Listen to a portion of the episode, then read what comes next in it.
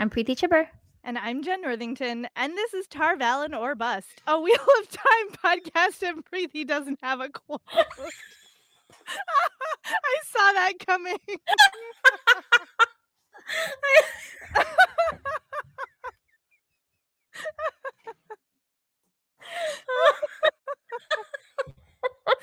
Oh, amazing. We're professionals. I was like, wait, I forgot to do something.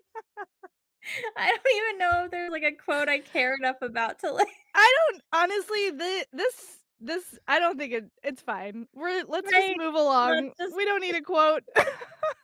If one comes up at some point, we'll throw it in there.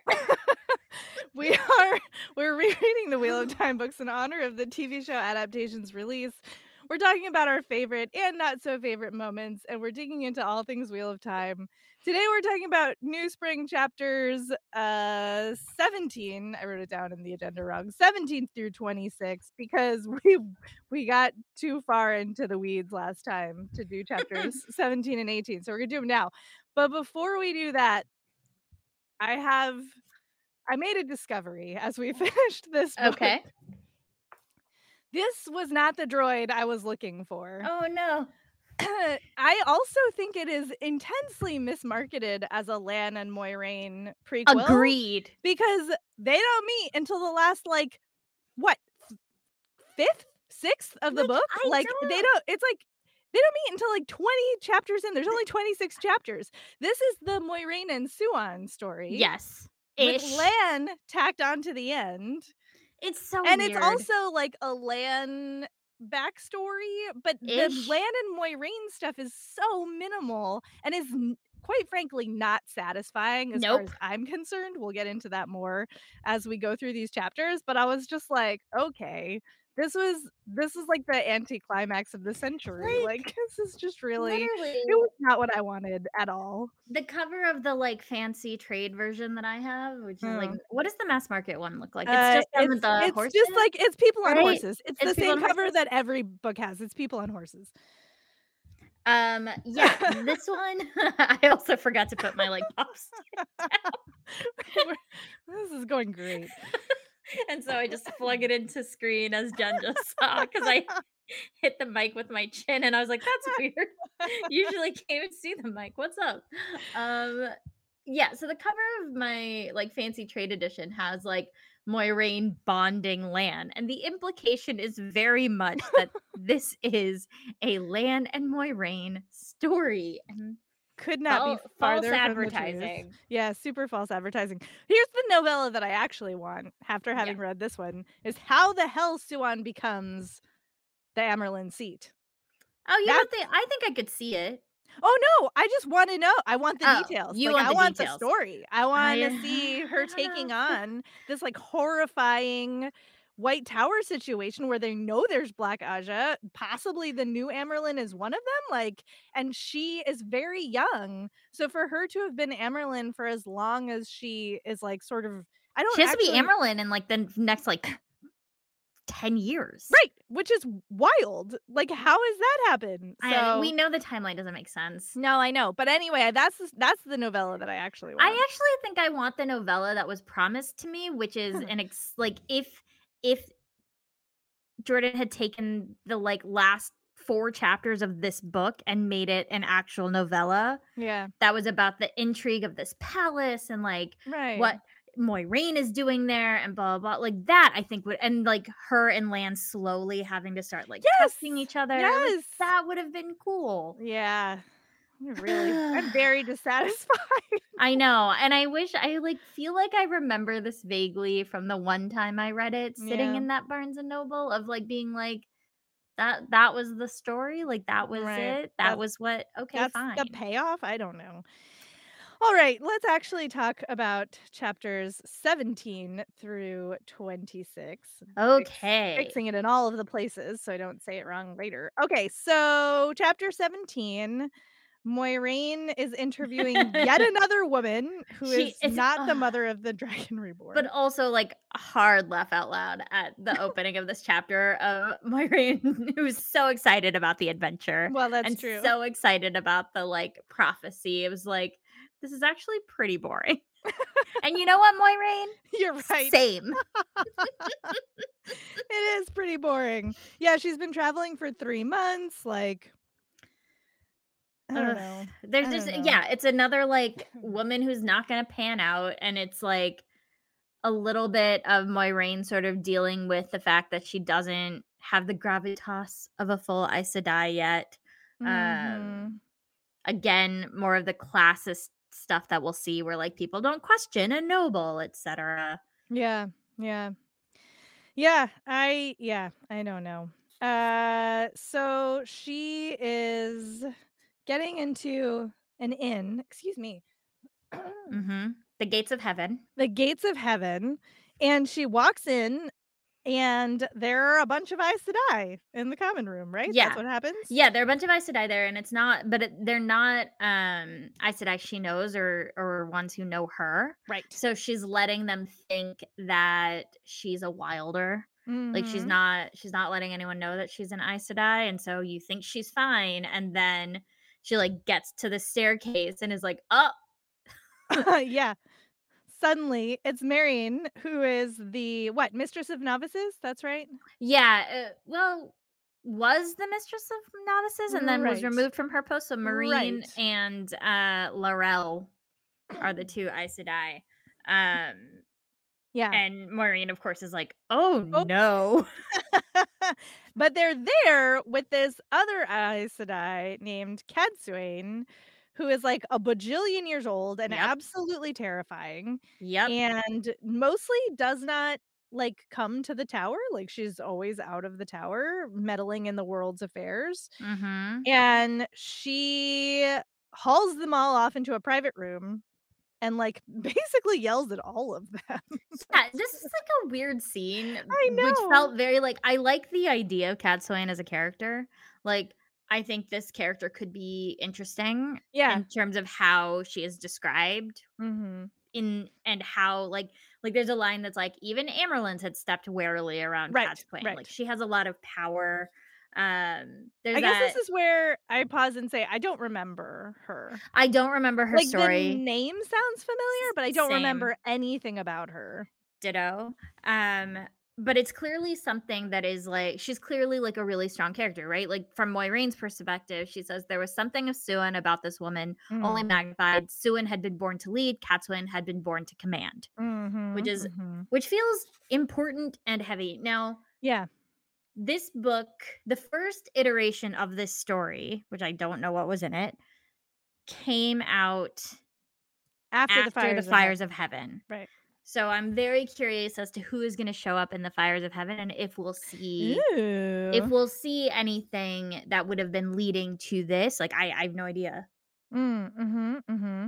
Yeah. So, and Moiraine in the meanwhile is trying to brazen her way out of this. She's like, well, I've got to go to Chechen, so like, I'll see you later, bye. And Cadsuane is like, that's cute. You're not going anywhere. Yeah, like, actually, I have these inexplicable rules that you have to be followed by Merean and Larelle, and they have to take care of you. And if you leave, like, you'll probably end up, like, I'll make sure that something bad happens to you. Yeah, it's really intense. It's super weird in the middle of this, and it felt very, like, plot focus. Like, we need Moiraine to have a reason to leave all her stuff behind, and we need Moiraine to like exist in this way, and like Merean and Larelle are apparently out like trying to find new recruits to the tower is what they're like, right? Is that sort of what they're supposed to be doing? It's unclear to me like what they're doing in the first place. I'm not gonna lie, I feel like everything was pretty unclear. Yeah. I feel like I'm back at the seamstresses. Like, I don't understand these interactions.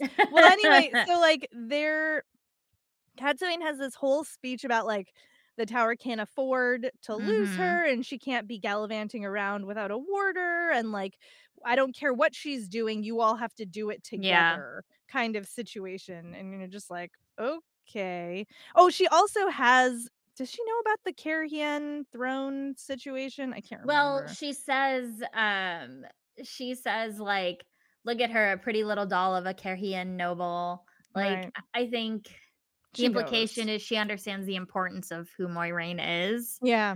And that's another reason she's being like so intense about this and being like, you can't die. So you have to stick to these two sisters because I don't trust you to take care of yourself. Yeah. So Moiraine is like, okay, fine. But we know Moiraine. That's not what's going to happen. And then she's like, okay, so which of them are they? Could they be Tamra's searchers? Could they be, who are they working with? If like, all of these questions, big questions. Which she asks, like, the thing is like, that could be really interesting and important, but she asks them now for the next 8 chapters. Oh yeah, over and over, every 5 seconds, it's the same thing. It's the same thing. It's very repetitive. Like literally, it could have cut. I'm like so irritated about the last 10 chapters of this book, and it's such a bummer because I like Moiraine so much. Right? Yeah. And I like Siuan so much. Yep. I will note, I guess, that this is the first time we see Lady Alice as Moiraine's persona. Yeah. So there's that. Which anyways, she's been maintaining for a long time, I guess. Yeah. So the next chapter, chapter 18, she goes out to find Siuan, and they like meet up. She didn't know that Siuan. She didn't know Siuan was coming. She's like hoping. She's thinking about Siuan. Right. She's like, right. You're right. She's like, I wish Siuan was there. With her ability to solve puzzles, like nothing shakes her. Like I really wish my best friend was here, my pillow friend. And then lo and behold. She sees her. Who's like creeping around Moiraine, but Siuan. Right, that's right. This is her big reveal moment. I can't even keep track of it. It was like pretty. It was pretty cute. Yeah, it was cute. I was like, oh man, how did she get out of the tower and all the way to wherever? Moiraine has been traveling for 3 months. Like, it's a lot of distance. It is a lot of distance, and Moiraine. They like get away from the inn. Yeah, and they get into this alley, and like Siuan's like, please God, tell me you found this baby. Everything sucks. Oh, and they're like, this is actually a really nice reunion scene. They're like crying. It's very cute. And like, Siuan is telling her how like all of these Aes Sedai are dead in really suspicious circumstances. This is where Kerene dies off screen. Who the show recycled. Yes. Well, it has her falling off a ship, which obviously is not what happened. But yes, anyway. And, Siuan is like mad at herself that she's not being articulate enough. And like they have some very Moiraine and Siuan moments. I know. It's cute. Yeah. It's really cute. And she tells Moiraine this whole story about how she found Malin dead. And like, it's really like it's clear that it's not just accidents. It's suspicious. So, so then they like decide that there's Black Ajah in the tower, which I was like, okay, wow. Like, I know they just kind of, it's like, well, it must be, well, okay. I guess it's like, they're going through this thing, right? Like Tamra supposedly died in her sleep. Only we know Malin didn't, no matter where she was found. And they're going through all these beats. They killed her to hide what they've done. And then they've set out to kill the rest, which means they don't want the boy found, not alive. They don't want the Dragon Reborn at the last battle. So I think they're like, it's an educated guess. Sure. I mean, and we've been told over and over again how smart the two of them are and like how good at figuring out puzzles. Yeah. They are. So like, okay. But it's just, it felt like I was like, it took us so long to get to the Black Ajah in the other books. Yeah. Like this is very abrupt. I agree. And it doesn't. Yeah. Like it doesn't have the same weight to it here. It feels like that it does in the other books. No, I agree with you. I think in the other books, and maybe that's again, I'm like so curious how we're gonna feel about it. I'm gonna feel the same way, but how the book might be recontextualized after we finish the Fires of Heaven. Yeah, whatever. Because I totally agree. I think the Black Ajah in this book are weak. Yeah, in terms of a threat. Yeah. I mean, at least the ones that we know about. I don't know. It's a little. Well, it's kind of funny because we haven't all of the like darkness happens off screen. Well, that's right? True. So the murders, Siuan is knowing that the murders are happening. Like right. we're with Moiraine, who is looking for this kid and knows intellectually of potential threats, right. But all the active threats until the very end of this book happen off the page. And so why would we as readers feel the weight of them when they're like told to us in quick succession in a paragraph? Yeah, absolutely. That's a really good point. Yeah, so, I mean, I'm just plowing along here. So Moiraine and Siuan are like, well, maybe Cadsuane is Black Ajah. Like, we can't trust anybody, which we've been through with Egwene and Nynaeve and Elaine like 1,000 million times. And now we're going to go through it here as well. So the two of them sort of like have this plan where Siuan is going to, like, they're going to split up. Mm-hmm. Moiraine is going to escape and go to Chechen ahead of them. Because they're going to try to find Lady Ines, who may have the Dragon Reborn as a baby. We don't know. I mean, we know, but like... We know, They don't know. They don't know. And so Siuan and Moiraine are going to take their own separate ways and meet up again in Chechen is the plan. Just like this like little moment between the two of them, though. About the money? About the like Moiraine reminded her of their pledge during their first months of the tower, and what one owned belonged to the other as well, she muttered. We swore we'd find beautiful young princess to bond to and marry them besides. Girls say all sorts of silly things. Dorks in love. Yeah, well, they're so, I mean, I know they're like 22 or whatever, but they are teenagers. They feel like teenagers. They're young adults. They're young adults. All right, so... She goes back to the inn. Yep. And she sees part of an Aes Sedai talking to a guy with his hair in braids. Right. Which is, of course, Ryan. Yeah, it's Ryan. Whatever his name is. Ryan. And she doesn't know. And she's surprised that, like, you know, what is happening, and she's thinking maybe it's dark friends and she wants to know, blah blah blah blah blah. It's all very, I don't know. It is what it is. The most important thing is she notices the guy with the braids. Right. Yep. Which I, for the record, missed on the first time through. And so then when we got to this section that it connects to, I was like, what the fuck is happening? Because it's such a small moment. It felt like to me when I was reading, maybe I was reading too fast, but no, it took me forever to figure out what was going on there. Because like she notices it and I like thought of it, but then when she gets to like, so that's basically what happens. And then she like gets her stuff together and she's like, okay, I gotta get out of here without anybody knowing.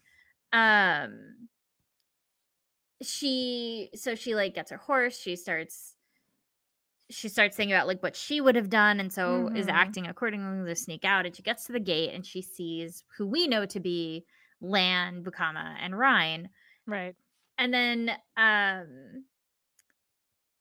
she thinks like the Arafellan with the belled braids and the dark coat, the same fellow she had seen leaving the gates of heaven. Right. But then she starts like following them. Yeah. Which I was like, when did she decide that they might be dark friends? Right. It's very, well, I guess, so this was also partly weird because of the time in between when I read these chapters. Like I took a break and then read more of them. But so, okay, where is that? Sorry. Okay. So they're in the section where she sees the part of an Aes Sedai talking to a dude with his hair in belled braids. Right. She says she would not have thought twice of it if not for thinking about the Black Ajah and dark friends. The light knew Aes Sedai did speak to men, and some did more than speak. She had been thinking of dark friends, though, and black sisters, if only she could have made out the color of the fringe. So she even says, she's like, I don't know why I think anything of this. Yeah. Like, it's not that big of a deal. It's so weird. But then like... she follows three armed strange men. Yeah. For miles. Like, and not, yeah, exactly. Like, it becomes more, it almost feels like more of a focus than hunting for the baby. Yeah. She's like obsessed with following these guys. It's so flimsy, Preethi. It's so flimsy. It's incredibly flimsy. It's not earned. No, she should have seen him, like, it should have been more Yeah, like overheard something or something. Like, anyway, it's very convenient. Yeah, that's right.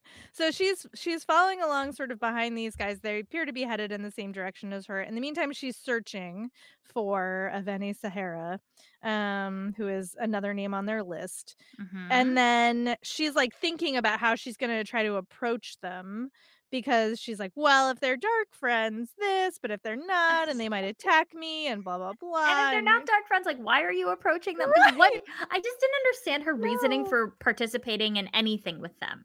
No. Like, if your goal is to, like, find the baby before, or, like, to stop the Black Ajah from doing anything, why are you engaging with these men at all? Right. And, like, I guess we're supposed to believe that once she thinks something is weird and she wants to figure it out, she refuses to let it go. Like we had all that stuff earlier on in the book with her, like, oh, once I think of this, it's like an itch I need to know. But like it just doesn't quite work here. Not with the urgency with which she and Siuan kind of concocted their plan. Right. Like it doesn't gel well with that scene. Yeah. So she keeps watching them, and then there's a moment where they split up, like, and Lan stays behind.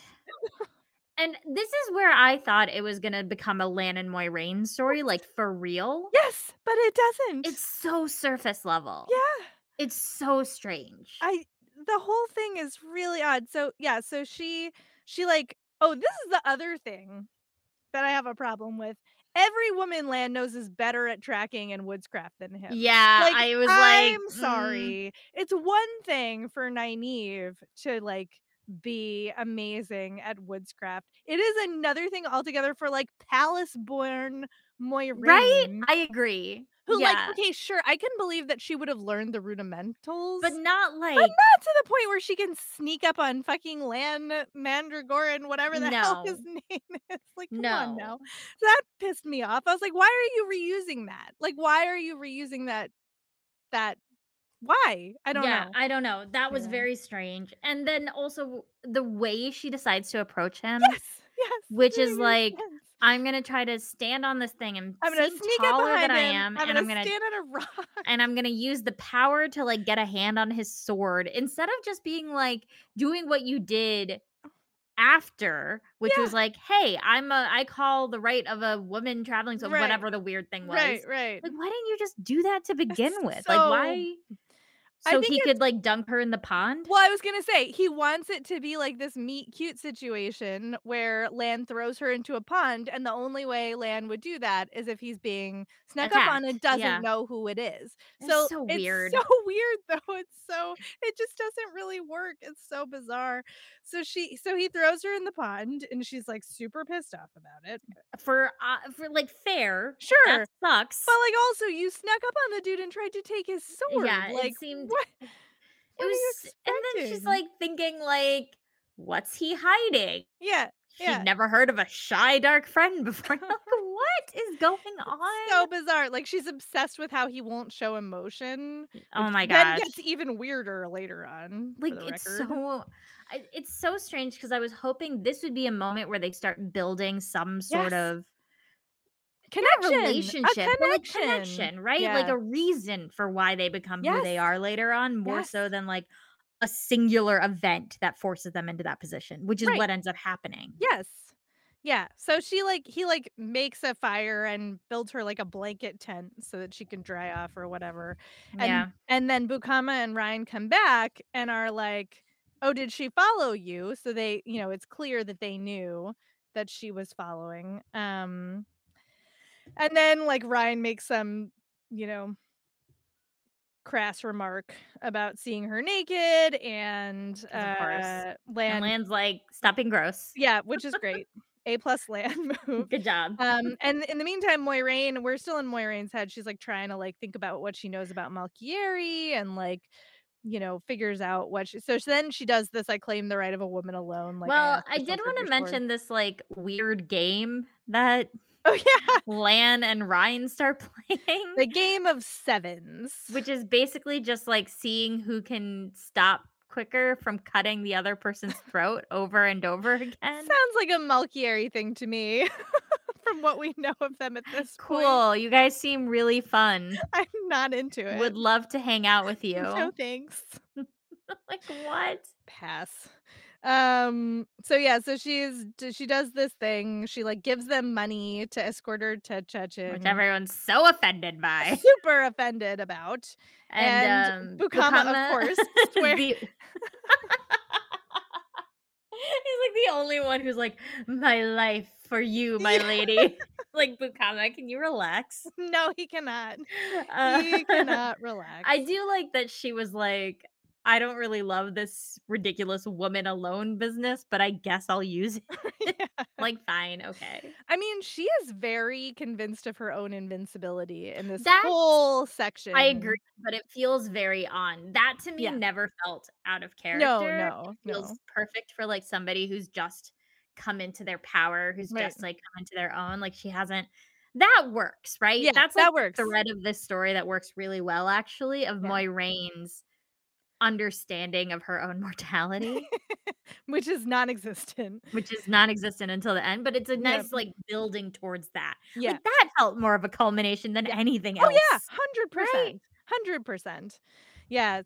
So they like decide they're gonna travel together. Moiraine like sets all of these wards so that she knows every time they move. I do have a question. Okay. Right, so like she tells them this thing, Bukama swears, she like starts trying to like ask them what's going on, like why they're going to Chechen or whatever. Mm-hmm. And, you know, she's not really getting as many answers as she wants. And so she gets irritated that Lan is not answering her, and they've like stopped to like sleep or whatever. And she uses the power to bring like a cylinder of water down on him. And basically just like reveals that she's an Aes Sedai. And I was like... Why though? This whole obsession that then happens with her like continually pranking him, starting with this and then moving on from there, because he won't apologize, and he won't apologize. Well, also he's doubting that she's an Aes Sedai, and that is driving her bananas. And like, some of it, to a certain extent, I'm like, okay, but like not to the extent that it. No, goes. It's excessive. But I was like, why did she reveal herself as an Aes Sedai? That made zero sense to me. Like, aren't we supposed to believe she's more calculating than that? Yeah, that's what I mean. Is like every step she's taken has been pretty calculating. So that felt kind of absurd to me. I will say that it is sort of a piece with this whole last section where she's making all of these choices that are like super risky and like really not thought through. Like, they're not thought through. And a lot of these things, she has not thought this shit through. And like, it makes me feel like she's like just, we keep saying there's not enough time for her to get to the Moiraine that we know from this Moiraine. Well, I didn't feel like the choices felt risky for the most part, but in terms of the choices she was making, aside from following the three of them and telling them that she's Aes Sedai, which those two things, anything that she does in service of finding the boy, even the riskier choices, I was like, I can understand how she got to that, like how she got to the choices she was making there. Is the stuff that is specific to Lan and the way she's interacting with him that doesn't gel for me. It doesn't make sense to me.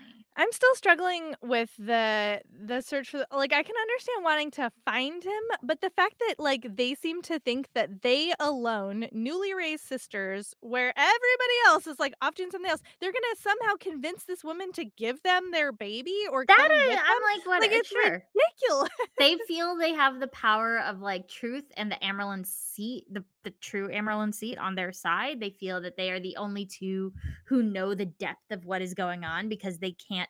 Everyone else has been murdered. All that, but they have no end game here. Like, the end game is like, I guess we grab her and run. Like, that's not a real end game. Grab who and run? The mother and the baby. Like, that seems to be their end game. I don't know. I feel like the end game. I mean, I think they're stumbling because they their endgame had been bringing him back to the tower. Like, right. That was what they were going to do. Right. And now they can't do that. And so it's a little bit of a scrap, right? I mean, and we'll get into it more later. We will. One specific section. No, I that was my fault. But I find a lot of her decisions sort of inexplicable, including that, you know, she reveals herself as Aes Sedai. So weird. And then she like does these words, and then this chapter ends with this like super weird sentence of like, she did not mind a man wanting to see her unclothed, only his telling others about, like, what? Which is about Ryan making that crass remark. So, and Ryan is the one she saw talking to the Aes Sedai.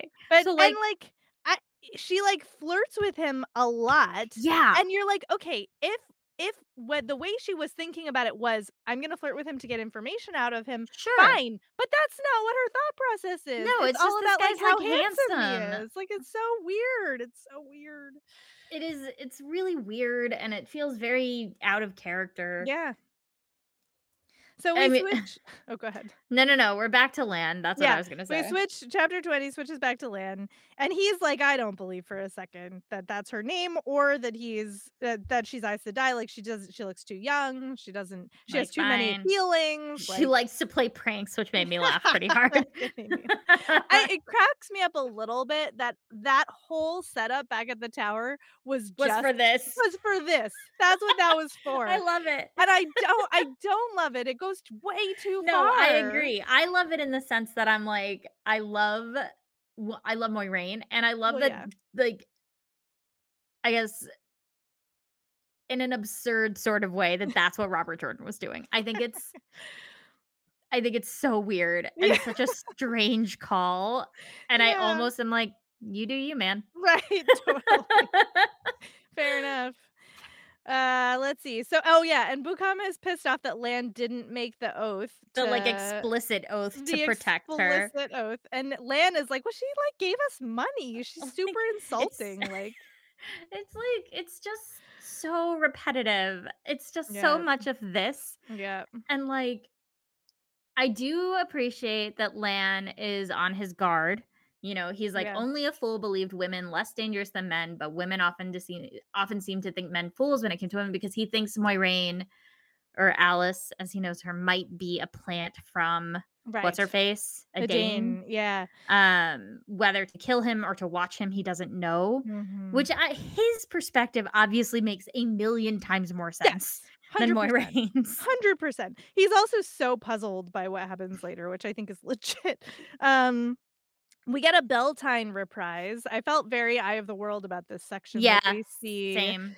They come across this village, Manala, where he notices that Alice, you know, Moiraine goes off on this little mission. Mm-hmm. And this is kind of the first mention of like real like luck in a significant way, right? Well, it came up actually in the previous chapter, chapter 17, where the woman she was interviewing was saying, like, luck comes up a lot. It has they've been building that. But with Lan. Yes. With Lan specifically. Yes. Where he says he did believe in luck, both kinds, and the blight you lived or died by luck is often by skill or the lack of it. Mm-hmm. Then there's like a little bit about Moiraine having faced Trollocs and his surprise. Again, she gets to like, she like goes to eat and they have to sit somewhere else because she doesn't invite them to eat with her, which was pretty funny. And she gets the drop on them once again. Mm-hmm. Yeah. Which felt a little bit more real to me, because Moiraine very easily could have used the power there. Fair. To like sneak out. But so like Lan follows her and tries to find her and just sees her talking to this woman who is not the woman that she's looking for. Mm-hmm, mm-hmm. Yeah. And then Moiraine catches him eavesdropping on her. And he's like so impressed that she noticed him or whatever. But we know that's also part of the power. We do know that. We do. I feel like Jordan's trying very hard to make sure that they seem equal. Which is fair. Interesting. Yeah. Okay. All right. I don't know that it's coming across in the most earned way possible. I feel like there was another way to have done that. I agree. But I think that's what he's trying to do. Like, that's how it feels, that he's trying to make sure that the power dynamic isn't one where Lan is significantly more powerful than her. Right. Which, like, fine. Yeah. So then, he goes back and he finds Bukama, and he's like, oh, she's, you know, looking for some woman. And Bukama's like, oh, maybe that's all she wants. Like, she's not from Edeyn. Like, there's no weird plot here. And Lan's like, yeah, I don't know about that. So then we're still in Lan's POV in chapter 21. They're searching for this woman at every village. And Moiraine, he's like irritated because Moiraine keeps trying to ask them questions about their past. Mm-hmm. And he's like, that's not done. So I will say, I have a note about this. Lan's obsession with protocol, right, is actually, I think, is really interesting when you think about him, like, training Rand for that interview with the Amyrlin seat in The Great Hunt when that happens, and how he's like, okay, you're gonna do this, this is how you're gonna say this, you're gonna stand, this is the protocols, like, don't say this, don't offer this. And I was just like, oh, this is the Lan that becomes that Lan, like, that's really clear to me, and I liked that through. No, Lan. I agree. I was like, all right, legit, that's like, that feels real and earned and true. No, I love that. I think that's a really astute observation. Oh, thanks. Thanks a lot. Let's see. It goes on forever. Oh, right. Bandits. Finally. They run into some bandits.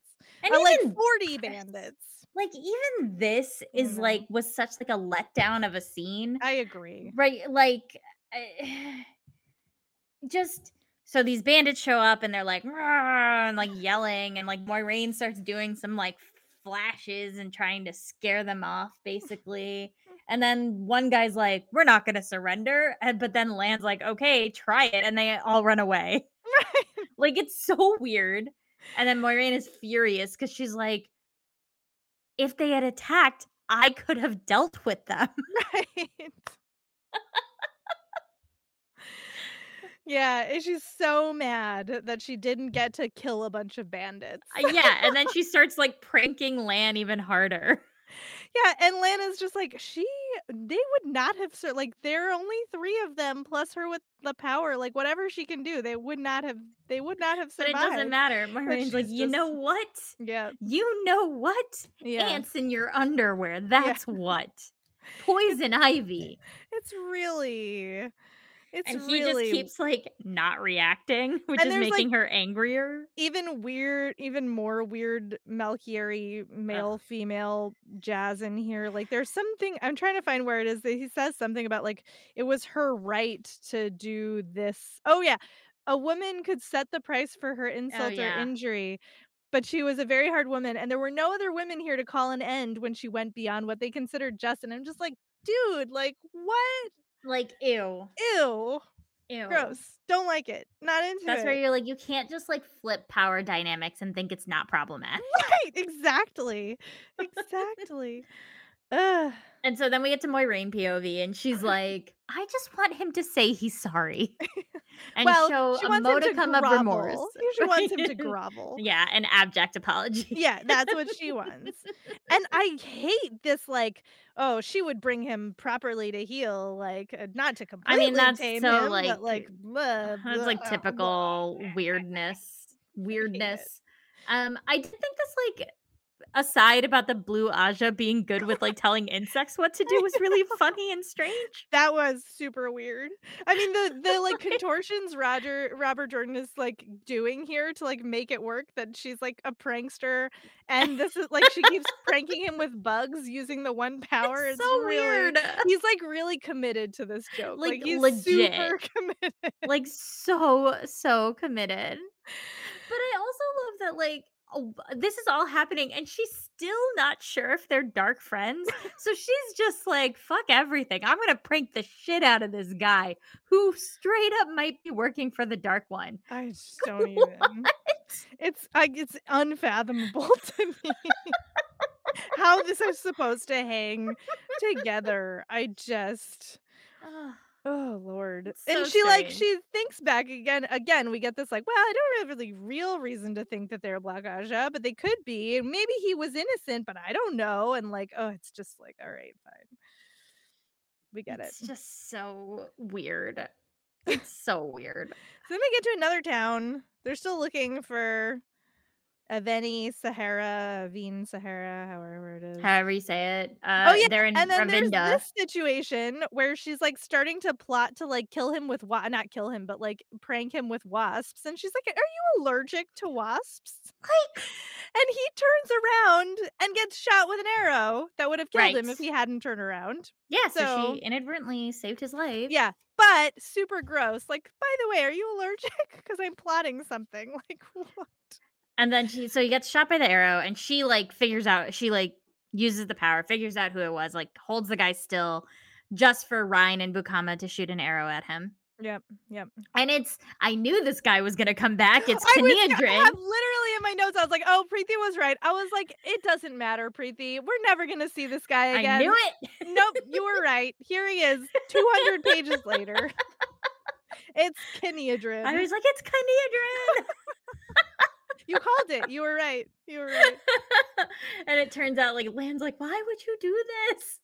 And he's like, gold, duh. Money, obviously. But someone told him to kill Moiraine first. And the only reason he didn't is he wasn't told she was an Aes Sedai. He went for Lan, who he thought was the most dangerous. Yeah. And then he dies. And we're in Lan's head. No, wait. Are we in Moiraine's head? No, we're in Moiraine's head for this. Because she's furious because she didn't get a chance to like question him. Yeah.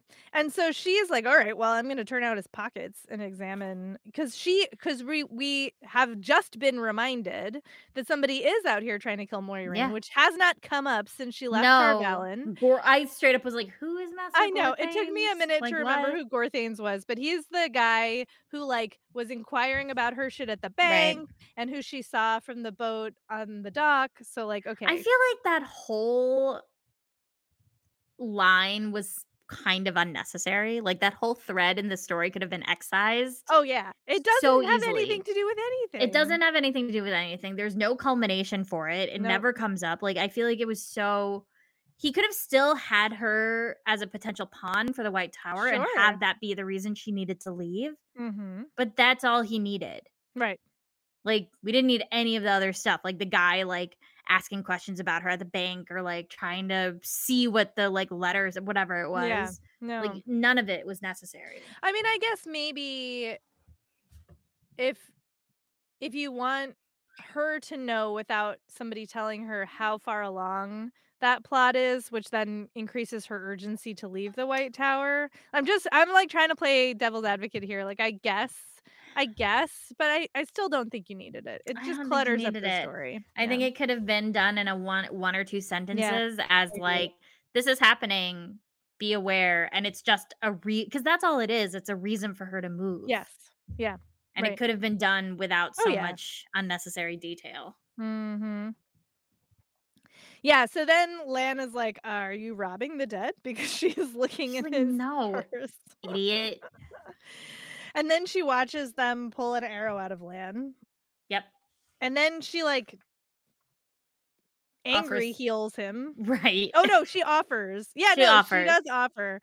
And he like doesn't like ask, like he doesn't like respond really, and so she angry heals him. So weird. Ugh, it's like so he didn't ask or even accept. He just leaned forward, and she's like, "Fine." Yeah. But then she like decides that Lan can't be all bad because he makes sure the horse. Yeah, he takes care of the horse. Oh, he's a horse boy. So she's like, okay, maybe not wasps. Maybe maybe something else. Oh my god! All right, chapter 22. I like really did not care for this book. No, same. It's so we're so sad. We're back in Lan's head. And they're in Chechen, and he's like, finally, I can get rid of you. Like, don't give me any money. Like, keep your coin. Go away. And then he just freaking takes off before she can say anything. I love that. Yeah, he like jets off on his horse, and he's riding too fast to hear any duel challenges. Right. Pissing people off. And then there's a line where he's thinking about like, oh, whether they're gonna get into this like castle or whatever because of the clothes they're wearing. And then he thinks of like the bloodstains on his coat, and then he thinks of Moiraine or Alice, and he's like, he owed Alice a debt for her healing as well as for her torments, though in honor it was only the first he could repay. No, he had to get that odd little woman out of his head, although she seemed to have lodged herself inside his skull somehow. I love that he calls her odd little woman. Because he's like, who is this freak who keeps following? And like putting fleas in my bed. Like, ew. I also love that. And what I love about it is like, which I think this is true to their later relationship, there's not even a hint of sexual tension. No. Like there is zero. Like, negative sexual tension. Like, she is not interested in him. He is not interested in her. No. This is not an enemies to lovers situation. Like she's not pranking him to like then get into like his, you know, whatever. Like it's just I mean, she is being really weird. His reaction is super normal. Yes, I agree on all fronts. So there's like a little bit of like more of that, people pushing tradition on him, people pushing expectations. I did like the line, like he was swimming in a sea of other people's expectations. Yeah. Men had drowned in scenes like that, or in seas like that. There are some like quite, despite the horribleness that is coming, there are some like very cool lines. And basically what it is Lan is feeling trapped. Yeah, well, because he literally is at certain points. So he gets shown to fancy rooms after Bukama and Ryan get their like serviceable rooms, because everybody knows who he is and everybody's heard the rumors. And they're doing the like Taishar Malkier thing. Yeah, and then let's see. He's asking after the people in charge. The queen is out, but Prince Brys, I don't know. Brys, that dude is around, and there's some like thoughts about protocol and what is appropriate, of course. He then gets ready, like he like. This made me laugh really hard where he's like figuring out what like fancy britches and like silk shirt and coat he's going to wear. Cause I couldn't stop thinking of like in the Witcher 3 game, there's this part where Geralt has to get dressed for a party and you get to decide what he wears.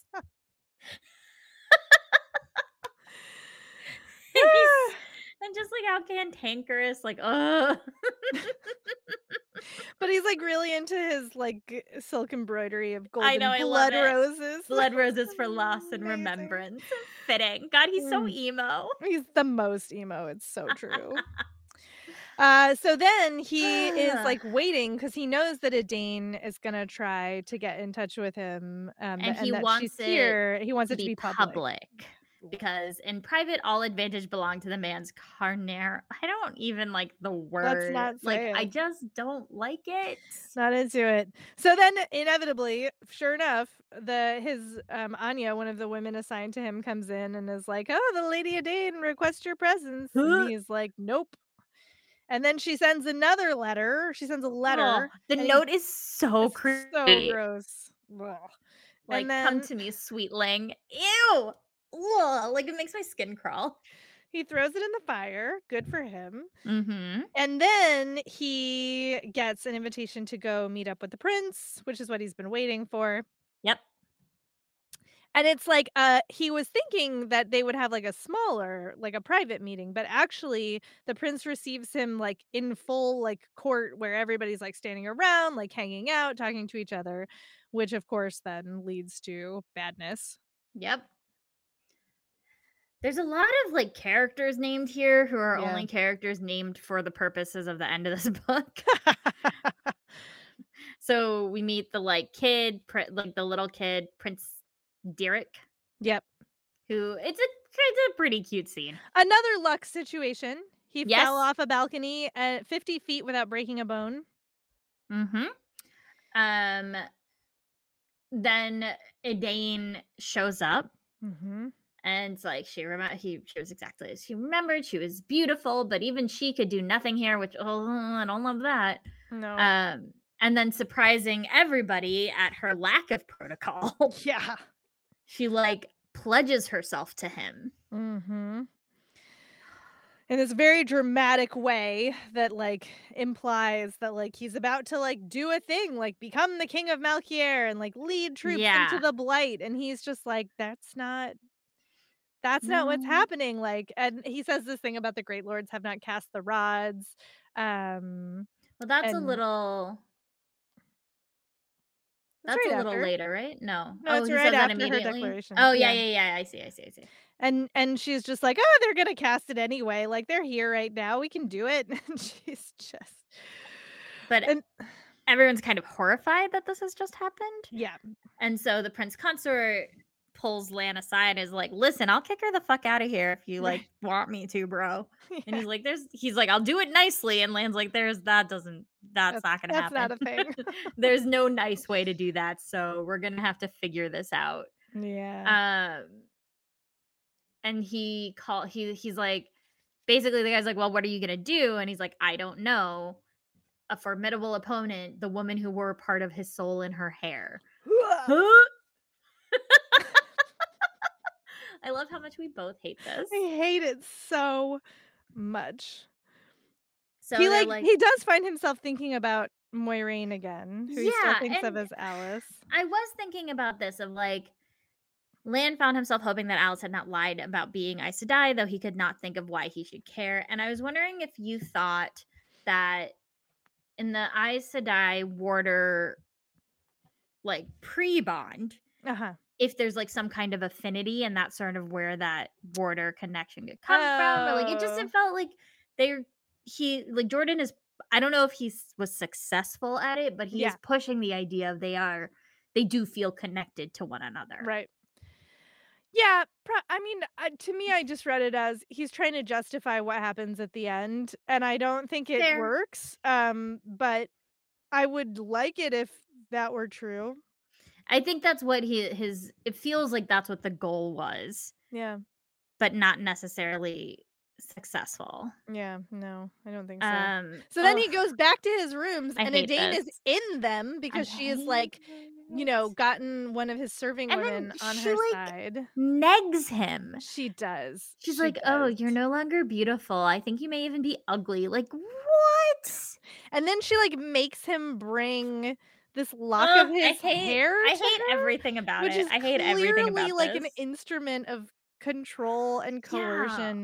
Yeah. The whole thing is disgusting. I feel like basically, like, yeah, she coerces him, she forces him, and not so many words, which, like, Jordan tries to soften by having Lan be like, oh, I'll show her what it's like. But she also is like, oh, you have to marry my daughter. Yeah. Which, even Lan is like, what? And, like, she makes a big deal about how her daughter hasn't had her first sexual encounter yet, and, like, and there's this line about, like, how young men were chosen by their carnera, young women chose theirs. Like, gross. Like, why? It's not sexy. It's just, like, another really way nasty. You could have done, like, there's so many other ways to make this person despicable without having it be this. So then basically she, like, forces him into bed. It's gross. Yep, it's super gross. And then we go back to Moiraine, who, like, then Moiraine, there's this, like, long thing where she's, like, trying to find Siuan.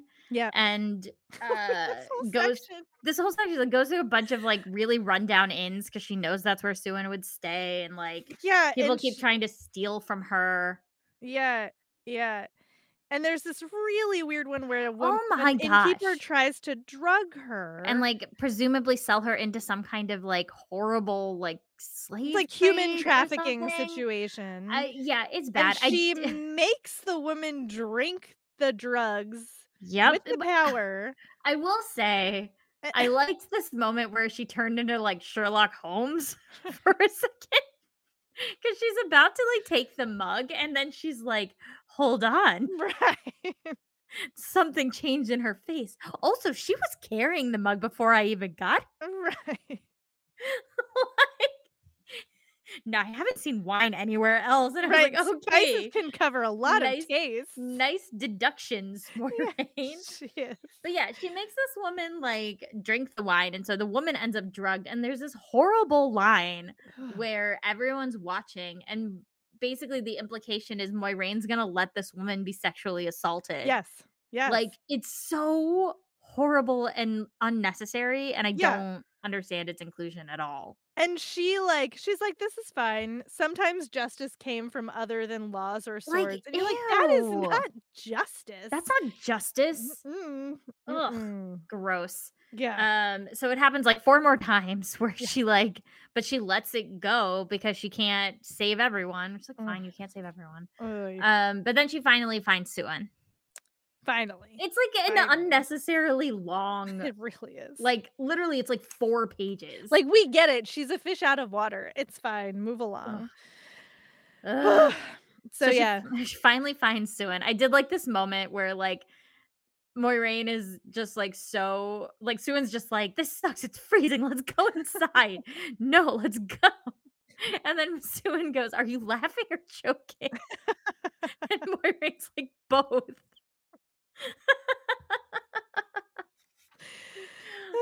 Which is pretty good. Yep. But she takes her back to like a pretty like respectable inn, and we find out about some like blacksmith who had been murdered, who had started sort of like helping the poor and like doing all these things, and then he was found with like a broken back, which felt strange. Yeah, the whole blacksmith thing, I was just like, am I supposed to be understanding? No, because that should have been seeded earlier. Everything that happens in these few chapters should have come earlier. It's like all this like mystery like is in the last like 3 chapters. Yeah, and like it's not. Moiraine is like, "Why are you telling me this story?" And Siuan's like, "I don't know." And you're like, "Okay, well then, why are you telling us this story?" It's so weird. Oh Lord. So then chapter 24. So the thing that has to happen is that the Lady Ines is in the palace. And they like have to hatch a plot for how to get into the palace to find out if she is the one who gave birth to the Dragon Reborn. Right, and so at the top of 24, we find out that Moiraine has come up with a plan and that Siuan hates it.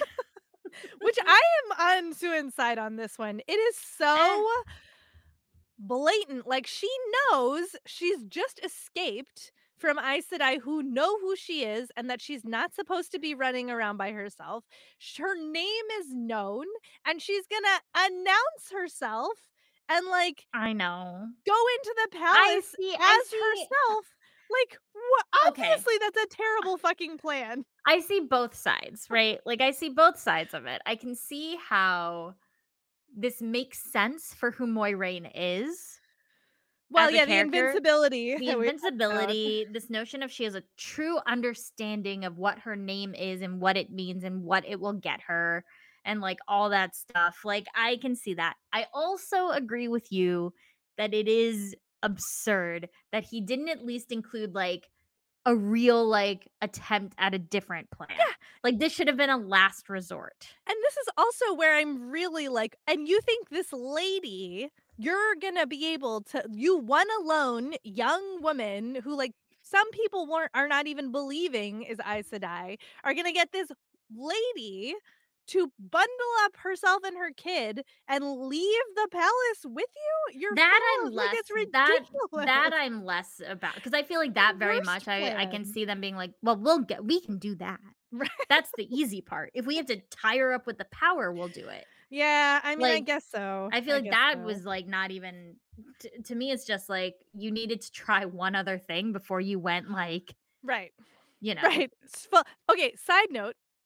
Did you feel like Robert Jordan spent so much time talking about how Siuan was like flirting with boys? Oh, and, like, my God. To walk back the previous like relationship. I don't think it was to walk back. Like, I don't think so. I genuinely don't. I think that he was like, oh, there's an opportunity here because now there are boys around. Like, that's genuinely how it feels to me. I mean, there were men in the tower before. But not like that. Yeah, no. Not like that. Not where the opportunity existed and not where it's like they could be silly about boys. You know how he likes to do that. Well, and Siuan is like giggling and like showing off her hips and bosom in her new dress. And like, it's all very... It's a lot, but it feels on brand. For Robert Jordan. Yeah, so that's what I mean. No, not for Siuan, but for Robert Jordan. For Robert Jordan. I do love that Moiraine is pissed off about it. That felt very legit. Yeah, Moiraine is like, ew, what are you doing? Stop. Don't. Ew, Siuan. You're my pillow friend. So they come up with this plan where basically Moiraine is going to like go to the palace as Lady Moiraine Damodred. And Siuan is going to be her like serving lady. There's this also, we forgot about this like weird seamstress scene. Oh God, yeah. Which again, I don't does Robert Jordan understand how tailors work? I think this is like Peaches, where he was like, you know what? I hate peaches, so I think that they're poison. And I think tailors are super cool, so I'm going to make them like figures of weird power in this situation. Oh, that's fair. I mean, this is like a weird Robert Jordanism. Yeah, so they go to see a tailor because I guess Moiraine and Siuan both need new gear to make this plan happen. Mm-hmm. And Moiraine's like, I'm going to break every rule in the book. And you're like, I'm going to talk about money, and I'm going to talk about, I'm going to pick up my stuff. I'm not going to like waste time. Yeah. I was laughing because they keep like the people keep bringing up the King of Malkier, and Moiraine's like, that's not real. But every time they say the King of Malkier, I thought the Princess of Genovia. Amazing. It's like that's sort of the level at which it felt like. Here. It is. Totally. Yeah, I do love how she's like, Malkier doesn't have a king. These people are so stupid. Oh, and then they go to the bank. Oh, right. Then there's this like weird scene at the bank. All these scenes, I'm like, who cares? Oh, I know. Who cares about this? It felt like the only reason they went to the bank, honestly. They went to the bank first, and then did you know that money is heavy? No. They went to the seamstress first, and then they went to the bank. And the whole thing basically exists so that Siuan can be like, money is heavy. How could that blacksmith have been carrying all of those bags of money by himself? It doesn't make any sense. And you're just like, okay. I don't know where this is going. Yes, money is heavy. That's nice. Oh, it was so weird. Oh no, you're right. I was wrong. Because they get the money. They get the money from the bank to pay the seamstress. Oh, first she has the fight with the innkeeper. That's what I was looking at. Yeah, it's like just fight. It's like it's weird. It's like Robert Jordan was like, okay, before we get to the good stuff, bureaucracy. Yeah, seriously. Like, oh my God. Okay, so we're gonna just speed through these. Yeah, I feel like. So they get into the palace. Like Moiraine's plan works, and Siuan and Moiraine split up basically. Because Siuan is acting as her like lady, her like lady's maid, and they find out that let's see. Lan is the king of Malkier. Oh yeah, right. They find out that Lan is the king of Malkier. They find out that the Lady Ines is in seclusion, which means that Moiraine can't talk to her. Yeah. So they need to figure that out. Right. So Siuan is like, I think I can make that work though. And then they find out that yes, there's a king of Malkier. And... So then Moiraine has this like thing she has to do, which is like where she finds out about Lan, where she has like a basically an audience with like the prince consort and the kids. And, this cracked me up where she was like, yeah, I didn't want to talk to any of them and they probably thought I was really dull. No, that was pretty good. That was great. That was the best part of this whole section. She's finally able to leave. And then she's like, I just don't want to run into Lan. Like, let's get out of here. But then they turn the corner and who should be there but Merean. Gasp. And Larelle is not with her. Nope. Larelle is not there. And Merean wastes no time in sort of dressing Moiraine down as an Aes Sedai. And so now everybody knows she's Aes Sedai. And she's busted. But in this moment where she asks, like, are you alone? Mm-hmm. And Merean says, well, Larelle decided to go on her way south. I don't know. And Moiraine was like, oh, I was thinking about Cadsuane. But she's thinking that Larelle had wanted to come to Chechen. I don't know how to say this. And Moiraine is like, what if it's Merean? Because Black sisters can lie. Right. Right.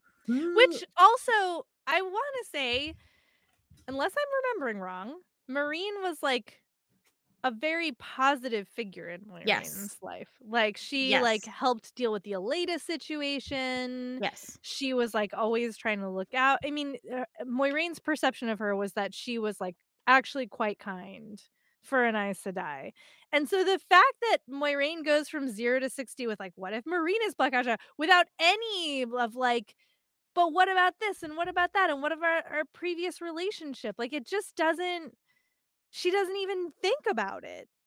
No, I agree. I am trying to figure out if Merean is the right Mistress of Novices. Yeah. It is, right? Right. Pretty sure. Yeah, it's right here. Okay, cool.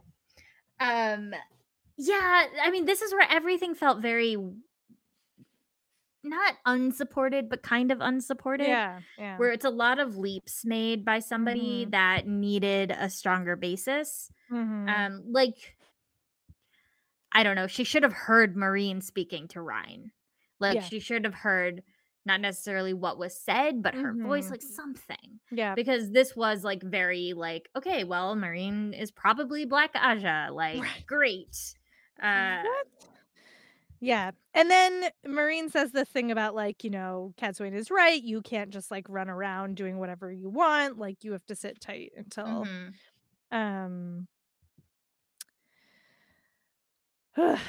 so then after that encounter with Merean, Moiraine is like, take me to Lan's apartments. And you're just like, wait, what? This is where I was like, okay, this is where you have to like suspend disbelief, right? If she thinks Merean is Black Ajah, right? If there have to be all these truths that have to truly like hold as an actuality for this sort of Hail Mary choice she's making to work. So like, if all of those things that she's thinking she truly thinks to be true, I absolutely, go to Lan. This is other than Siuan, he's the only person here that you know is not likely to be. But she was thinking he was a dark friend still. Like, she never decided that he wasn't. I don't know. It doesn't make sense. I'm trying to make it make sense. I know you are. And it's not working. I like can't. It doesn't make any sense. But she goes to Lan. Yeah, she goes to Lan and she calls it a gamble, but even so, it just I can't make heads or tails of the logic that's supposedly here. So Lan is practicing the sword. Oh, this is gross. And he's like, he doesn't have a shirt on. And he's like clawed up. He's like observes it. Oh, it's not gross. Sexy. No, Robert Jordan, that is not sexy. Not sexy. And then he's like, what are you doing here? Like, okay, so you are Aes Sedai, now you're a lady. Like, I don't have time for your games. I have shit to deal with. And Maureen's like, actually though, you're from Malkier, and Malkier promised Aes Sedai that they would help, and so I'm Aes Sedai. So you have to help me. And then he's like, actually, you have to answer a question though. Yeah, I guess if I'm like trying to make this work, this is a moment in which there is actually some trust and connection built. Like, she knows a thing about him and his background. Yeah. And she's using that to try to exert power over him. And he's like, fine, except I know I want to know something. And she actually tells him the answer, which also like comes out of sort of nowhere, is this like random factoid that like the Aes Sedai were supposed to help and they never showed up, and he wants to know why. I'm telling you, everything needed more basis. Yeah. We didn't need the first 20 chapters of this book. I enjoy the boarding school stuff. Oh, yeah. It was super cute, super fun. But if this was the story we're telling, we didn't need that. No. Like, we needed a slow burn build a relationship between Lan and Moiraine. Yeah. Yeah. Yeah. So she tells him the answer, and he's like, I guess that sounds right. Which, because it's basically the Aes Sedai tried to send help and they failed. Right. And they don't want people to know. Right. They don't want anybody to know. So nobody's allowed to say that they failed, which is why nobody else has ever answered the question for him. So like, okay, it's fine. They've established like the teensiest bit of trust. Yeah. And she's still like, well, I really hope he's not a dark friend. I want you to follow this other Aes Sedai around and tell me what she does. But not Rhine, only Bukama. What? So, okay. And so then she, like, they have that agreement and she goes back to her own quarters and finds some girl waiting for her. And it's the Lady Iselle, who is what's her name's daughter. Right. Siuan is there with her. And this whole thing also, I was like, oh, so you invented this girl. Yep. Just to be a punishment for the mother. Yeah. That sucks. Yep. Like, it's come gross. On. Yeah, so the Lady Iselle, who knows that her mom is trying to marry her off to Lan, she's not interested. She wants to be Aes Sedai. And she's, like, ordering Moiraine around in a way that Moiraine is like, okay, like, have do whatever you want. That. Bye. Okay. Oh, it's hysterical. Yeah, she basically is like, okay, get out. Right, leave now. I don't care. Go to Tar Valon if you want. Like, I don't care. Have fun. Yeah, whatever. There's other Aes Sedai in the tower. Like, go talk to them. Yeah, she does say that. She's like, go talk to the other Aes Sedai, right? Which is Merean. Yeah. And so the girl like finally leaves and Moiraine is like, did you learn anything to Siuan? And Siuan's like, well, Cal knows how to kiss. That's for sure. It's so random. I know, and Maureen's so annoyed. Well, justifiably irritated. Yeah.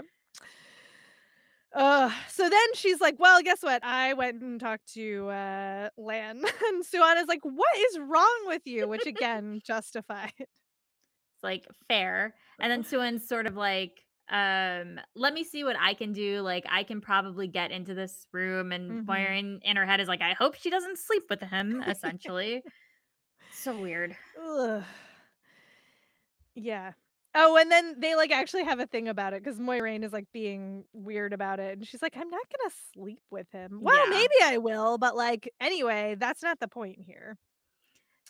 But either way, they like she is like, I think I can get a bed in Ines's household, her quarters, essentially, basically. And that's it for this chapter. Like, there's all like, that... It ends on this note where she's, like, thinking about what she's done and, like, who is Black Ajah, and like she's missing something and she doesn't know what it is and it could kill the Dragon Reborn. It's just so weird because it's like the stuff with Siuan. No, it's exactly. The stuff with Siuan and Lady Ines is clearly there just so Siuan cannot be around when Moiraine might need her to be around. Right. Like, right. They're putting her in Tupperware. They're exactly. And it's, and you can tell, like, I can see the intent there. It's not subtle. It's not subtle. And that's annoying. Yeah. Oh, I hate that this episode's so negative because I feel like we're usually like, I really love this thing. I don't know. But this there were a couple of things that we liked. That's true. We liked a couple things. We're trying. We're really trying, y'all. We liked more of this book than we disliked. We just really disliked this last section. That's true.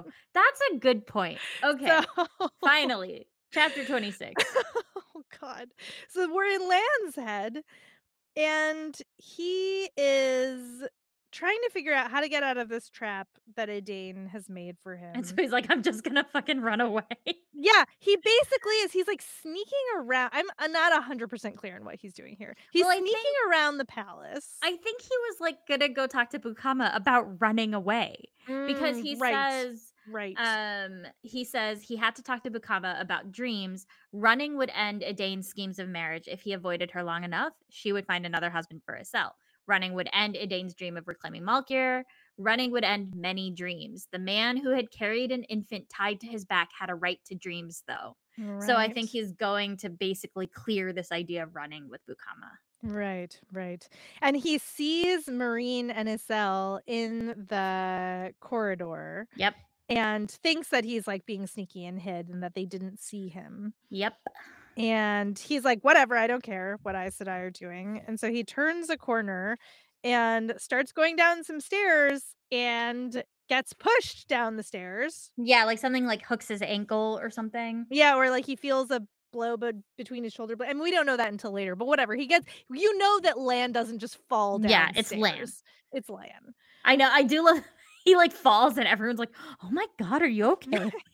Like, that looked bad. Yeah, it's like really huge, long stairs, stone stairs. So he's very lucky. And he realizes at the end of it, he's like, an Aes Sedai tried to kill me with the power. Yep. And it's bad news. And but then immediately someone runs up and is like, Lord Mandragoran, he might still be alive. And then it's that somebody has stabbed Bukama in the back. No. And Bukama's dead. Yeah. Poor Bukama. So sad. We barely knew you. And he's like, this is like, Bukama would never let anybody close to him with a blade. So this also, and he feels guilty because he set Bukama to follow Merean when Moiraine asked him to. So he goes running off again. To like, because he's like, I should never have been a part of any Aes Sedai schemes. Right. Right. And so he runs to Moiraine. Yeah. So we switch to Moiraine POV, right? Yes. Yeah, then it switches to Moiraine so that she can be surprised when he crashes through the door, essentially. And he's like furious, like coldly furious. And Moiraine's kind of like, ooh, my bad. Yeah. Like, who?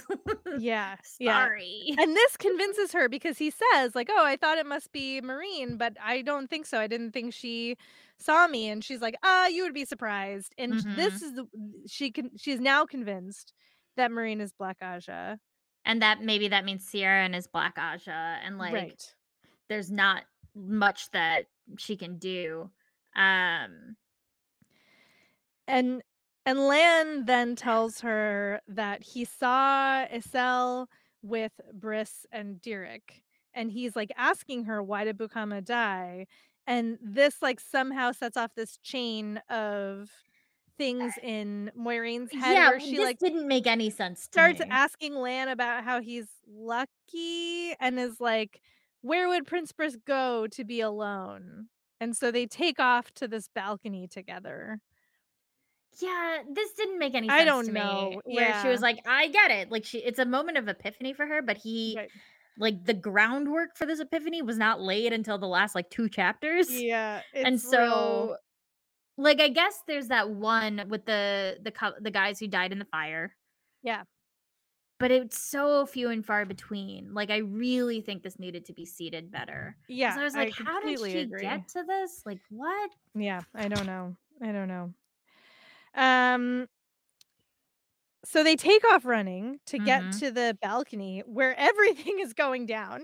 Yeah. And this is now everything just goes to shit like immediately. Yeah. Right. So like the kid, the dad and Iselle are all like bound in flows and are being threatened. I didn't understand why the girl was involved.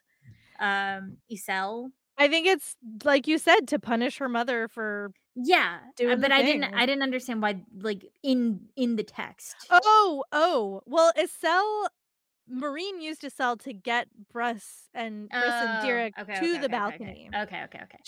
She was like the bait to lure them there. I see. Because she says to Merean, she's like, well, I brought them here like you told me. Right. And then Merean like puts her in the flows too. Right. So like Moiraine shows up, but she's like, and Ryan is there also because Ryan is the dark friend. Right. And so Lan and Ryan have a sword fight. Yeah. And Moiraine tries to take on Merean, but she's not strong enough. Right. I actually did like this quite a bit where she like tries to fight with the power, but she can't. Like Maureen's just too much stronger. Yeah. So Moiraine just fucking stabs her in the back, which I was like, that's awesome. But not before watching Merean kill everyone who is there. Like Lan and Ryan are fighting and everybody else is bound and helpless. And one by one, Merean drops them over the balcony while like taunting Moiraine about how she can't do anything about it. It is rough. It is rough. So outside the tone of the rest of this book. It is, right? It's like, really startling. It's in tone with the mainline series. Yes. But now with the remarkably out of tone for this. Like, yeah. It really feels like it's very strange tonally. I do think that it makes so much more sense now that we know that this has been through 3 iterations. Yes, like, I agree. Not feel like one cohesive story. I agree. At all. I know. I'm so curious. Like, I want to read the other ones, but like, I don't want to know. I just don't care enough. I want to read them to see the evolution of the story and see kind of how the changes were made. From a craft perspective, I think it would be really interesting to see like how they got here.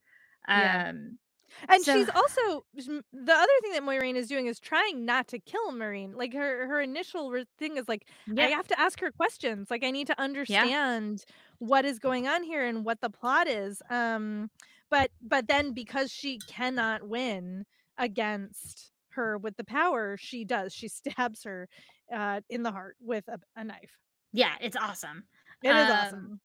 She tries to save. This felt like adding insult to injury, where she tries to save Iselle. Oh my god! Yeah. And she's like gripping her. She can't get a hold of the power, and she falls. And Lan like pulls Moiraine away from the railing before she sees Iselle hit the ground, and is like, "Never watch a death you don't have to." So I will say, this whole time I was waiting for Siuan to be like at the bottom of this situation, saving the people. I really was like, and then Siuan saves everybody? Like, that's what happens next, right? Nope, that's not what happens. We don't see Siuan basically for the rest of the story, hardly. Like, it's weird. It's so weird. Like, she would have felt these huge amounts of power being used and come a running. It doesn't make any sense that she he literally, like you said, like Tupperwared her off. Yeah. Like, sorry, you can't be a part of this story anymore. So anyway, Lan has won his fight, even though Ryan was a better swordsman, and Lan is very wounded, and they have this. This is like, I guess if we're like going with the trauma bonding narrative for these two, then that's why everybody has to die. I get it. I just don't think it works because the whole story should have been about them bonding together. Yeah, right. I think it kind of sucks that their epic bond is just founded in pain. Yeah, I agree. Like, that kind of sucks. Yeah. They have this like moment where this has been a black day, Lan says, and she's like keeping it together, and she's trying really hard to keep it together because she's like, if I let one thing loose, like I'm gonna fall apart. But he's like, you're a cool one, aren't you? Yeah. And she says, as cool as I must be, which like, breaks my heart. I know. And so she convinced that she burns Merean's corpse because they have no proof that Merean is Black Ajah. Although I'm like, Lan was there. I don't understand this either because Lan would have been a witness. He's a witness. Like, I don't understand it. No, I know. But like, Moiraine is like, we can't let the tower business out, I guess. I don't know. It was like very confusing to me. Like, why? Like I feel like they needed a stronger reason for why Lan couldn't have backed up Moiraine's story of what happened. Yeah. Well, she does say, I think it's less about that and more about, she says this thing about the White Tower needed its armor of secrecy. Yeah. And so like, she's just keeping the tower's secrets here. That's it. Like, that's the whole thing. And she's kind of like, I can't lie, but will you like keep it secret, keep it safe? Right. And he says again, like, you're a hard woman. And she's like, I'm as hard as I must be. And then we get the epilogue. Oh, thank God. Which, and the fact that, like, the whole point of this story takes place in, like, a 10-page epilogue. I don't understand. It was very misleading what we were led to believe this book was going to be. False advertising. Immensely misleading. Yeah, so Edeyn is, like, destroyed, obviously, and is no longer a threat because everybody she knows and loves has died. Yep. And Siuan is, like, making jokes about fish. It's so strange. Like, it's very strange. And this is where they come to the realization. So, like, like, Siuan clearly doesn't know what's happened, right? No. Which again is so weird. Out of, like, we get told over and over again how careful Elaine and Nynaeve and Egwene have to be to not use the power. Because people will sense it. And Merean and Moiraine were in an epic power battle. And Siuan is like, so what's up? Like, how'd it go? It's like, it's not internally consistent. No, it's really, really not. But so she comes in and Maureen's like, hey, let's help me solve this puzzle. Right.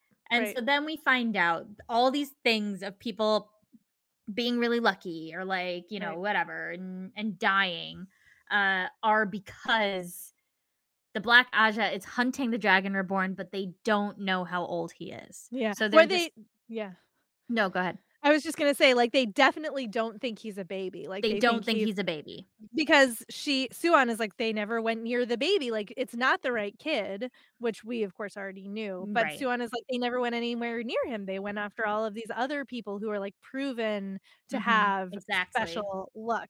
Which, you know, so, yeah, they're killing any boy or man who might be able to channel. Yeah, and then Moiraine is like, but they don't know to look for the baby. Right. Which she's like, okay. They're like, any sister could be Black. She's like, I think Cadsuane is. We'll see. They'll know that other people are looking. Yeah. But they still have the task. Yeah. Yeah. And that's when they're like, okay, well, Siuan will go back to the tower and like try to work from the inside. And Moiraine will search on the outside. Right. Right. And then they kind of agree, but like then like Moiraine like runs out the door to go after Lan. Yeah. And this is, I hate this. It's on page 357 in my copy. It says, I have unfinished business with the man Moiraine said. She had made a decision about him the first day she knew him. If he turned out not to be a dark friend and she intended to keep it, that comes out of nowhere. It doesn't. Absolutely fucking nowhere. Like, if this guy isn't a dark friend, I'm going to make him my warder. Like, no. Absolutely not. I agree with you. I think that didn't make any sense. No. I did like the interaction between them though. Like, I loved the actual scene of the bonding. I thought was like quite lovely. And I agree quite with that. Beautiful. And kind of coming to terms, like, this showed the most insight Moiraine has had about Lan's character. Yes. Right? Yeah. Of this notion of like, he's like, I have a war to fight. And she's like, we are fighting the same war. Right. It's really good. Yeah, I agree. Like, this actually shows some consideration of who they both are. Like, her obsession with this mission that she is on and her sense of, like, duty and, you know, trying to save the world and what she knows about Lan and Lan's own sense of duty. Like, this is a moment that does actually feel real to these characters. Yes. But we didn't get here the right way. It didn't feel earned in this book. It feels earned based on what we know of them from the mainline series. Yeah. I don't think this scene was earned based on what we read in this book. No. But I do like it. I really like it. Beautiful sequence. It's a beautiful like moment for the two of them. It makes me care so much more about their relationship. Yeah. Like, just that scene. And that's what's so infuriating. I know. It's like, you know, he knows it, you know, he gets it, and you know, he can do it. And it took us 350 pages to get here. And they weren't earned. It's so frustrating. Oh, it's so frustrating. Oh, and this line here too, because, you know, again, we hear about the bond between the Warder and Aes Sedai, and Lan is like, turns out to be really good at telling what Moiraine is thinking and feeling, like, more than she can tell about him. And he says this thing because he can tell how upset she is and she's grieving over these people she couldn't save. And, you know, he says, say a prayer for the dead, Moiraine Sedai, and ride on. And I was just like, oh, like, I have chills reading that out loud. That's so, the line. You're that's right. The like, line. He can do it. So it's so frustrating when he doesn't. Yes. Like, we know how good you are. We know how good you can be. But this so much of this book, and not all of it, because there were parts that were like really great, really enjoyable. I think there were like this specific scenes and specific moments. Yeah. But it and some character work that was pretty solid. But it just doesn't hang together. He fell into too many of his own traps. Yeah.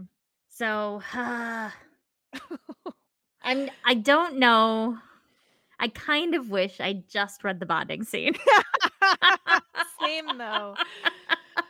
Oh man, I'm glad it's over. Yeah, me too. That was rough. That was rough. Excited to get back to the fires of heaven. I know. And our kids again. Yeah, our buddies. I've missed them. I know, me and too. Loyal. I've missed Loyal a lot. Ugh. All right, well that was New Spring. You can keep an eye out for episodes of Nope. I'm not even going to edit that. Oh, gosh. You can keep an eye out for episodes on Wednesdays using the hashtag Tar Valon or Bust.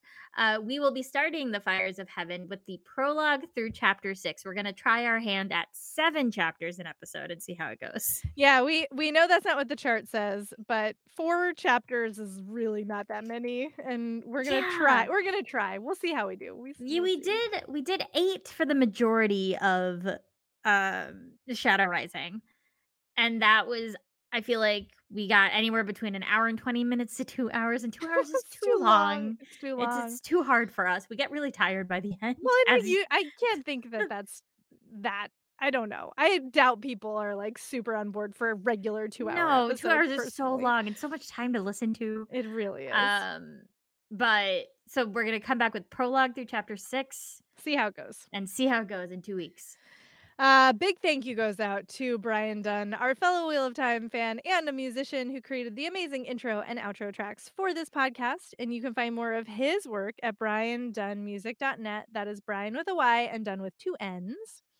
If you're enjoying the show, please do leave a review and or rating on the podcast platform of your choice. It helps other folks find the show, and we really appreciate it. The one we got this weekend was pretty funny. Yes, so good. So funny.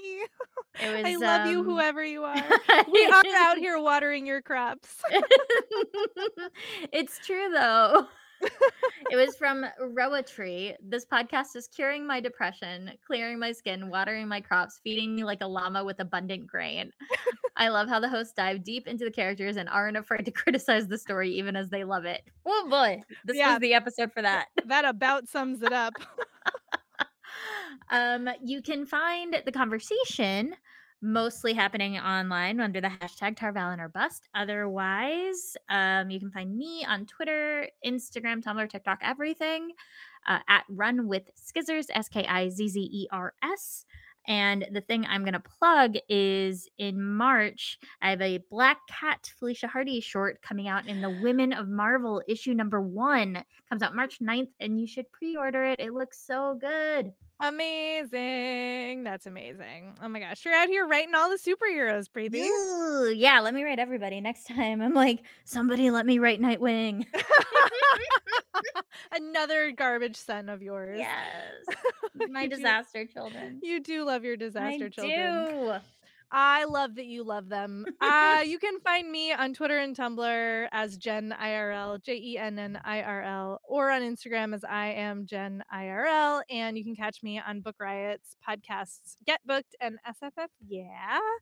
You can also find us on Patreon, patreon.com/Tar Valon or Bust. Lots of good conversation over there. Our patrons are the best, and we do have lots of chats over there with them. We have some plans for the Patreon also, so just saying. We do. Announcements coming soon about that. If you're a patron, you will hear about it. That's true. And speaking of our patrons, big thanks go out to them. G. Todd, R.D., P. Footy, Mellow Whale, Armand B, Ross P, Tobin T, Megan, David N, Ariel B, Amy A, Michael, Linnea M, Lindsay W, Julie, Danielle G, Dan B, John A, Clara H, Carly, Brendan O, Hazmatilda, Mary G, Akil A, Gretchen W, Caroline P, Joe E, James K, Mathis, Joseph S, Ryan M, Sarah Rebecca, Kelly T, Helen D, Joshua M, Michael D, Dre, M Leatham, Janae H, Jennifer P, Peace Vulcan, Rio Well, Christina G, Jaithalia S, Charlie E, Arcade, Stephen S., James, Barry Q., Ruth A., Catherine, Jetlag Jessica, Sam S., David U., Amy R., Maradim, Mimi K., Amanda, Mark D., Heather J., Christina M., Malia H., Keith, Sirius G., Olivia K., Joshua S., Nicholas E., Michelle S., Michelle D., Danae, Destination Toast, MJ, Kat S., Jericho W., Saber Bouquet, Thomas K., Elizabeth F., Emily, Evans K., Ola J., Yulia S., and Brian D. This episode is not the ending. There are neither beginnings nor endings to the Wheel of Time, but it is an ending. Bye!